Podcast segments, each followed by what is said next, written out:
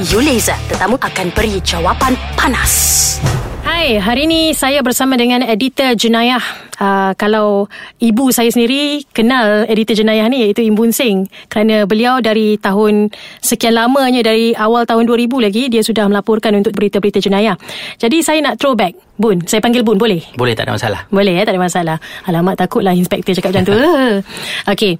Saya nak throwback balik kepada kejadian uh, Datuk Sosilawati Lawia, jutawan kosmetik Malaysia yang dibunuh di Tanjung Sepat Morib uh, dikabarkan pada 30 Ogos 2010 Datuk Sosilawati hilang dilaporkan hilang ya.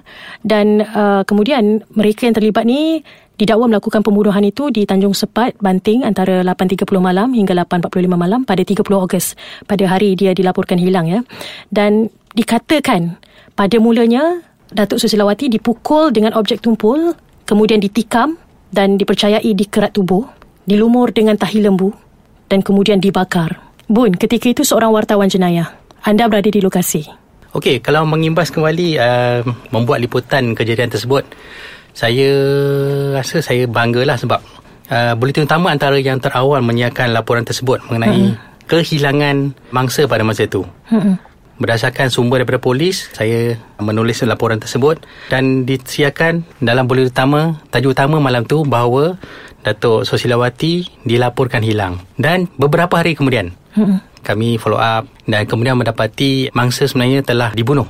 Hmm. Dan rentetan daripada itu juga banyak maklumat masa tu uh, berlega-lega. Hmm. Rakan-rakan media pun bekerja ke sana ke sini untuk mendapatkan pelbagai maklumat. Hmm. Dan akhirnya membawa kami ke satu lokasi di Tanjung Sepat. Mm-hmm. Kalau tak silap saya uh, tarikh uh, hari berkenaan masa kita orang dapat uh, maklumat mengenai kejadian itu sudah agak lewat malam. Mm-hmm. Tapi kami bekerja juga ke lokasi mm-hmm. bagi mendapat membuat liputan kes berkenaan. Mm-hmm. Saya antara 2 3 wartawan yang terawal tiba di lokasi tersebut. Mm-hmm. Bagaimanapun kami masih masa tu hanya berlega-lega mm-hmm. di tunggu, tunggu polis lah. Ya, tunggu polis dan mm-hmm. polis dah ada tapi mm-hmm. masa tu hanya ada satu kereta peronda di lokasi lah. Mm-hmm. Dan apabila masa berlalu makin ramai wakil media yang datang. Hmm. Tapi uh, masa tu tak ada banyak pergerakan di lokasi. Hmm. Tapi sebagai um, wartawan kita terpaksa menunggu dan akhirnya semua wartawan mengambil keputusan untuk bermalam di lokasi. Berapa lama tunggu di Tanjung Sepat tu? Berapa lama bertugas? Pada hari yang masa penemuan tu saya rasa kita orang berkampung sehingga ke awal pagi. Hmm. Ada yang tidur hanya di tepi jalan, ada yang Aduh. tidur dalam kereta. Mm-mm. Semata-mata untuk mengelak dari terlepas, terlepas gambar atau uh, video yang mana yang menarik lah. Uh, jadi uh, saya difahamkan bahawa wartawan berada di situ khususnya Encik Bun sendiri tunggu sehingga dua minggu sebab setiap hari ada saja benda yang baru. Kejap apa jumpa zinc, kejap jumpa cebisan, kejap jumpa jam tangan dan pelbagai lagi objek ya. Jadi di di sana adakah uh, wartawan terutamanya Cik Bun sendiri dapat melihat sendiri apabila mayat dibawa keluar ataupun dia sudah menjadi cebisan dan sebagainya. Setu polis dah meletakkan garisan polis di laluan utama untuk masuk ke ladang tersebut ha. tempat pembunuhan itu berlaku. Ha. Tapi semua media terpaksalah berkampung di luar garisan. Di luar garisan ha. tu ha. sehinggalah menunggu apa-apa sebarang perkembangan sama ada daripada kemasukan orang kereta peronda polis, ha. pasukan forensik ha. ataupun um, ada pegawai-pegawai kanan polis yang datang untuk melihat uh, tempat kejadian. Mm-hmm. So kami terpaksa lah menunggu sehingga mm. uh, ada laporan yang untuk ditulis. Betul. Dan mm. setiap kali bila ada yang menariknya, setiap kali bila ada pergerakan kenderaan polis, semua akan bekerja. Bekerja, betul. Walaupun kita tidak tahu ke mana destinasi dia orang. Mm-hmm. Kita ikut je. Mm-hmm. Semata-mata untuk mengelak. Dan seingat saya ada hari tertentu ada yang bernasib baik sebab Masa tu bila dah ada tangkapan suspek dah ditangkap, mula ditangkap kan, polis membawa suspek ke tempat kejadian dan ke oh, tempat hmm. ke tempat bahan bukti yang dibuang oleh suspek. Hmm. So bila proses pencarian bahan-bahan bukti tu, semua akan bergegas ke lokasi. Oh, nah, jadi dapat lihat dengan mata kasar sendiri ya. Masa itulah kita dapat lihat polis mencari bahan bukti ada yang menyelam dalam air untuk mencari bahan bukti yang dibuang oleh uh, suspek. hmm. kan? Hmm, susah eh? okey kita akan berhenti berehat seketika. Kita sambung lepas ni dengan satu lagi kes pembunuhan yang mungkin ramai tak tahu. Baik, uh, jika sebentar tadi saya bercakap tentang uh, kes pembunuhan Datuk Sosilawati, Kali ini saya nak bawakan uh, pendengar kepada satu lagi kes yang cukup uh, menyayat hati, pembunuhan kejam Kenny Ong Lee Kian pada tahun 2003 jauh ke belakang ya. Dia dikatakan mati dibakar di sebuah lubang atau longkang di tapak pembinaan. Iaitu pada masa dia uh, sebenarnya keluar baru balik berjumpa dengan kawan-kawannya di kompleks beli belah BSC di Bangsa.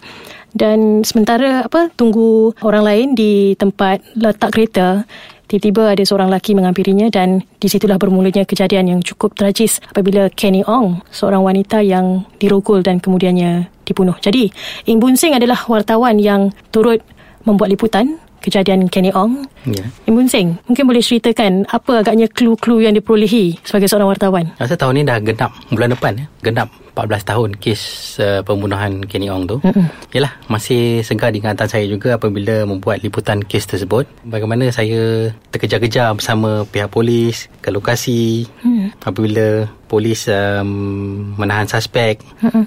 Dan saya masih ingat lagi lah Sehinggalah kes tersebut dibawa ke mahkamah Dan hari-hari Setiap hari juga saya terpaksa membuat uh, Liputan kes tersebut di mahkamah lah mm-hmm. Daripada kira, Kes tu antara yang paling Lengkap yang saya Pernah buat liputan lah Maknanya daripada kes tersebut bermula Sehinggalah kes tersebut Dibawa ke mahkamah Sehingga dijatuhkan hukuman Ya, pada dia- bersalah yes. Mm-mm. Okey, jadi uh, Bun Kita nak cakap tentang kes Kenny Ong ni kita lihat ya ketika itu kes itu ibarat salah satu kes yang boleh dikatakan uh, titik tolak di mana satu kes rogol bunuh uh, menjadi gempar ketika itu dan susulan itu banyak kes seperti itu berlaku ya khususnya di kalangan wanita jadi Kenny Ong sendiri adalah pemegang uh, tali hitam taekwondo black belt taekwondo tetapi kejadian seumpama boleh berlaku juga. Mungkin uh, Bun sendiri sebagai wartawan jenayah, you pun pernah jumpa penganalisis jenayah yang bercakap tentang langkah keselamatan dan sebagainya. Mungkin pun boleh explain. Okay, mungkin ada kes yang berlaku pada Kenny Ong. Boleh kita katakan di, mangsa berada di tempat yang salah pada waktu yang salah. Ah. Ataupun mungkin itu adalah takdir. Hmm. Kejadian tersebut boleh berlaku pada sesiapa sahaja. Hmm. Kan? Penjenayah akan mengambil kesempatan dan kecuaian daripada mangsa memberi ruang kepada penjenayah hmm. untuk bertindak. Hmm. So, semua pihak perlu lebih berhati-hati hmm. uh, dan mengambil langkah berjaga-jaga bagi uh, mengelak sebarang kes jenayah berlaku. Mm-mm. Jadi ada juga pemikiran kolot yang mengatakan bila kes-kes rukul bunuh ni berlaku kerana si Polan berpakaian seksi dan sebagainya. Tetapi apabila kita melihat kembali kes Kenny Ong ni sebenarnya apa yang terjadi because she was vulnerable sebab dia berada berseorangan sebenarnya Bun. Mungkin Bun boleh cerita tentang golongan wanita khususnya jika berada di luar sana. Macam mana dia nak make sure yang dia selamat? kita tidak boleh membaca bagaimana minda seorang penjenayah itu kan. Mm-mm. Mungkin di fikiran dia okey dia dah nampak seorang wanita ni dan dia nak jadikan wanita tersebut sebagai sasaran. Hmm. Tak kira lah bagaimana penampilan wanita itu sama ada seksi ke, mungkin bertudung atau apa walaupun hmm. bukan apa berpakaian yang menjolok mata hmm. tapi pada fikiran seorang penjenayah itu adalah sasaran dia. He likes the subject. Yes. Ah, ya. Kan? Yalah kita tak So- boleh baca apa yang difikirkan apa apa apa preference dia minat dia kan. Sesiapa saja boleh menjadi uh, mangsa kepada penjenayah kan? Ha walaupun mungkin wanita patut patut tahu tak patut berada berseorangan di tempat yang gelap ataupun lewat malam dan sebagainya pun. boleh berada di tempat yang lewat malam kalau biarlah dengan berakan-rakan atau dengan ahli keluarga supaya persekitaran lebih selamat kan Mm-mm. Jadi Bun, dah lama berbelas tahun menjadi wartawan jenayah dan terlibat dengan pelbagai kes-kes jenayah yang menarik dan juga menggemparkan negara. Bun juga sedang mengetuai satu squad iaitu dinamakan squad siasat. Apa objektif penubuhan squad siasat ni? Okey, skuad siasat masih lagi boleh saya anggap sebagai masih muda, masih setahun jagung, baru kira-kira 6 bulan unit tersebut diwujudkan.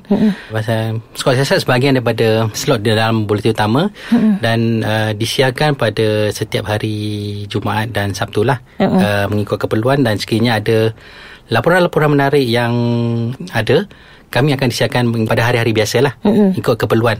Mm-hmm. Tapi uh, setakat ni tujuan surat siasat ditubuhkan adalah untuk membongkar kisah-kisah yang berbentuk penyiasatan. Mm-hmm. Dan kami juga menyiarkan laporan-laporan yang juga yang dekat dengan masyarakat lah. Mm-hmm. Beberapa laporan yang mungkin penonton pernah saksikan sebelum ni ada contohnya kisah pakai haram, mm-hmm. militan Daesh kan dan baru-baru ni juga ada Hari Ibu, mm-hmm. kisah uh, peniaga yang terpaksa Bawa membawa anak. anak ke pas malam ketika berniaga. Mm-mm. Kan? Tu antara kisah-kisah yang kami cuba paparkan untuk masyarakat lah.